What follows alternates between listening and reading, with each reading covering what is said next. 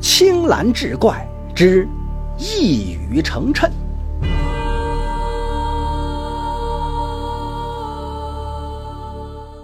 话说旧时，有个叫梁七的小伙子，长得一表人才，却净干些无本的买卖。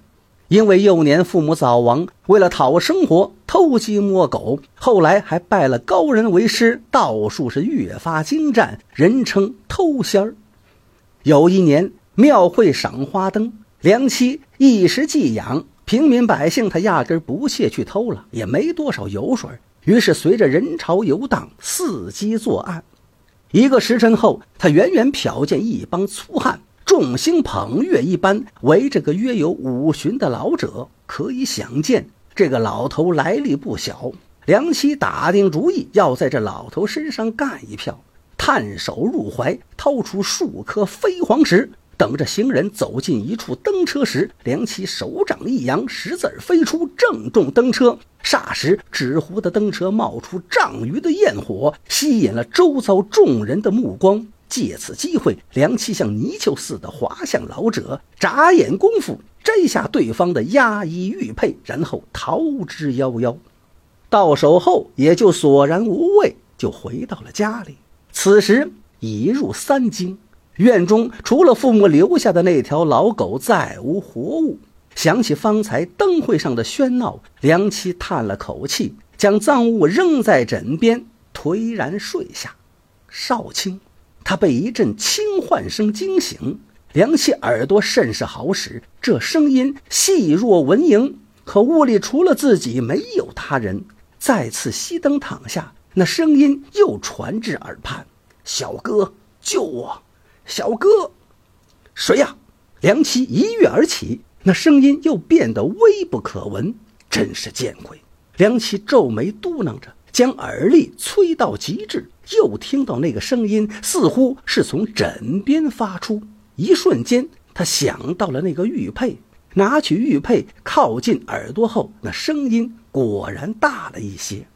小哥救我，我就在玉佩里。梁七顿觉荒谬，问道：“你为何会在玉佩里？难道是妖怪？”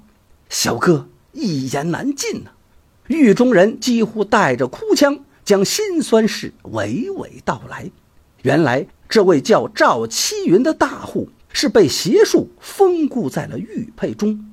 赵七云家财万贯，年过六旬，迷上了长生之术，将生意买卖交给儿侄打理，自己一心扑到炼丹上。宅里还置有各式的炼丹炉，寻各种民间奇人异方，以求寿长。这一日。偶识了一个跛脚道人，那道人称自己有起死回生之法，还当场演示。垂死的畜禽经他之手，马上变得生龙活虎。赵七云大悦，直叹自己遇到了仙人，设宴后代，事业对床而谈，整整七日，无论吃住都与道人在一起。道人对黄渤之术颇有见地。雨中涉及的丹方丹诀，赵七云是闻所未闻。又过了几天，道人告诉赵七云说：“赵七云常年食药积毒，不出半载，定会毒发身亡。”赵七云是如梦方醒，顿足道：“难怪近来恍恍惚惚，筋骨无力，好似游魂鬼物。原来我中毒已深，连忙拜倒，求道人相救。”道人面露难色，赵启云百般哀求，道人这才答应，说此法乃是瞒天过海之计，对自己的修为颇有折损。赵启云指天起誓，可酬谢道人万两白银，以谢再生之恩。道人再三嘱咐，切记不可对任何人泄露，哪怕妻妾子女也不行，否则性命必陨。赵七云拍胸保证，以道人之言，赵七云耗时五个多月建造了一座别院，外面与普通院落没有什么两样，内部经道人改造，暗藏法阵。期间，赵七云越觉得身体虚弱，央求道人加快进程。终于有一天，道人告诉他，一切准备妥当了。两个人来到这所新宅。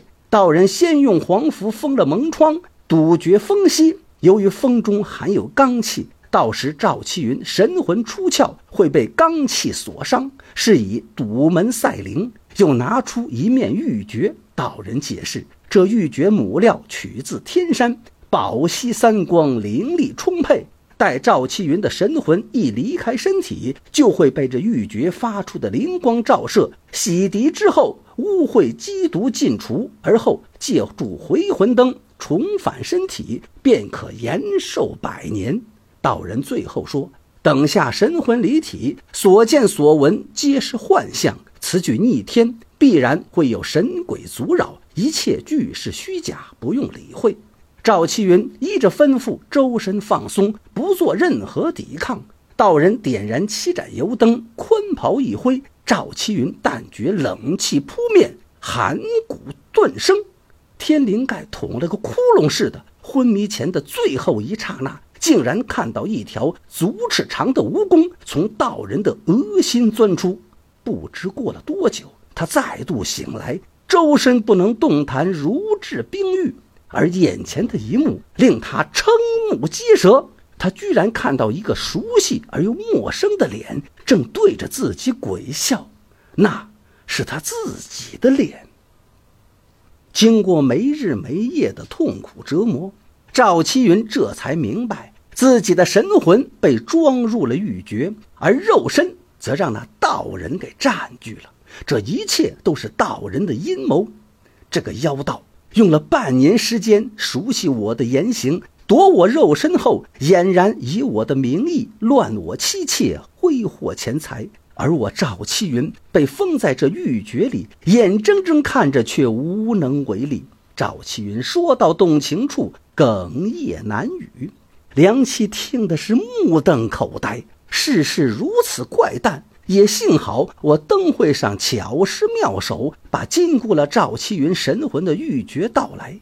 又想到一事，于是问道：“那妖道为何不把玉珏埋入地下封存？总比像这样丢了好吧？”赵七云道：“妖道此邪术有缺漏，需保持被夺舍者神魂不灭，与之对应的肉身才会不朽。”若我魂飞魄散，肉身也撑不了多久。这妖道每年七月都会把玉珏放在一个木匣中，自己出走一个月，不知他跑到哪儿去了。一个月后再回来。白天的时候，我在玉珏里如置火炉；一到夜里，又冷得像冰窖。以此我来推断昼夜交替。梁启道：眼下子时已过，恰好是七月初一。妖道又该探亲去了，这厮也是学艺不精，偷了你的富贵，还要时刻护着你。可我一个梁上君子，如何帮你呀？小哥，你潜入我的心院，烧了房子，砸毁这玉珏。这宅院和这玉珏一大一小，刻有子母阵法，将它们全部毁掉，我的神魂便会回到肉身。梁七嘿嘿一笑，嘿嘿，你们这些大户商贾没一个好东西。对方还是个妖道，我为何要帮你？我可比你的狗命值钱呐！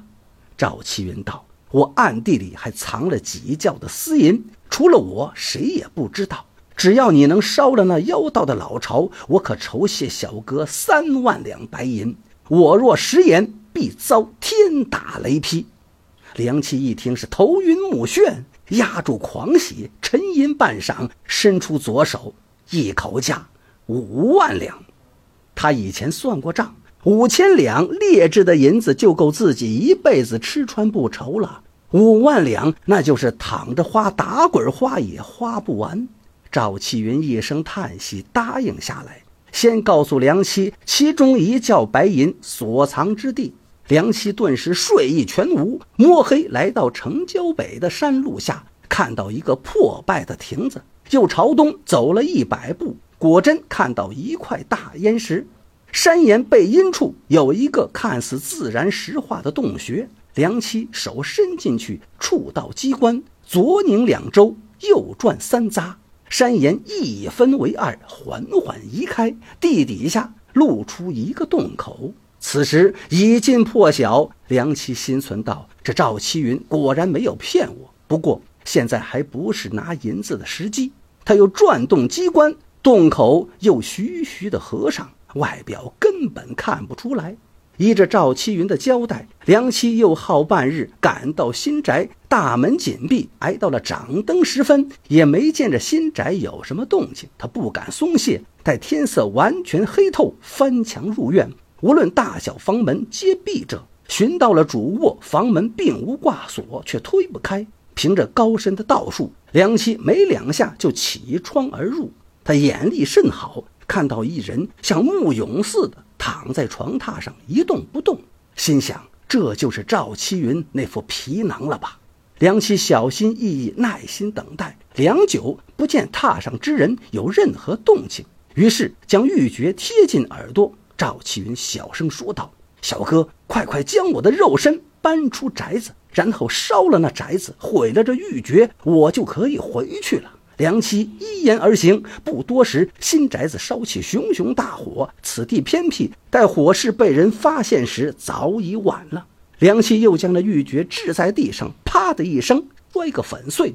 原本像木俑一般的赵七云，浑身哆嗦，口吐咸水，多时口中徐徐地吐出一口浊气，两目有了神采，挣扎起身，冲梁七作揖道。小哥对我赵某恩同再造，眼下我必须回府纠集人马，寻那妖道下落，就此别过。梁七伸手拦住赵爷：“您答应我的事儿呢？”赵七云微微笑道：“我自然会办，此地不可久留。若那妖道不顾一切发起狠来，你我难以对付。小哥先回家静候佳音。”话毕，大步流星而去。梁七想想也是。意犹未尽地返回家中，也是困极了，倒头就睡。不知过了多久，被一阵吵闹声惊醒。刚一睁眼，就有一队人马破门而入，为首者正是那赵七云，后面跟了两个捕头，屋外还有二十来名差役。梁七大惊，瞬间就明白了，这赵七云他不念恩情，要对自己痛下杀手了。与此同时，赵七云冲两个捕头示意眼色，捕头会意，指挥手下将枷锁往梁启颈上一套，拽到院子，刚要锁上，忽然狂风大作，眨眼功夫，乌云翻滚，如同倒墨一般，把整个天空都掩蔽了。凡夫俗子哪见过这个阵势，个个是胆战心惊。那黑压压的云海引现一道道蓝色的电龙，众人还未来得及反应，一个惊天霹雳打在赵七云头顶，赵七云瞬间便被烧成了灰炭。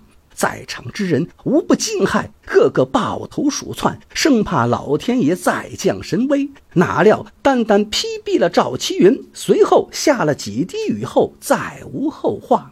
众差人这才发现梁七趁乱逃走了。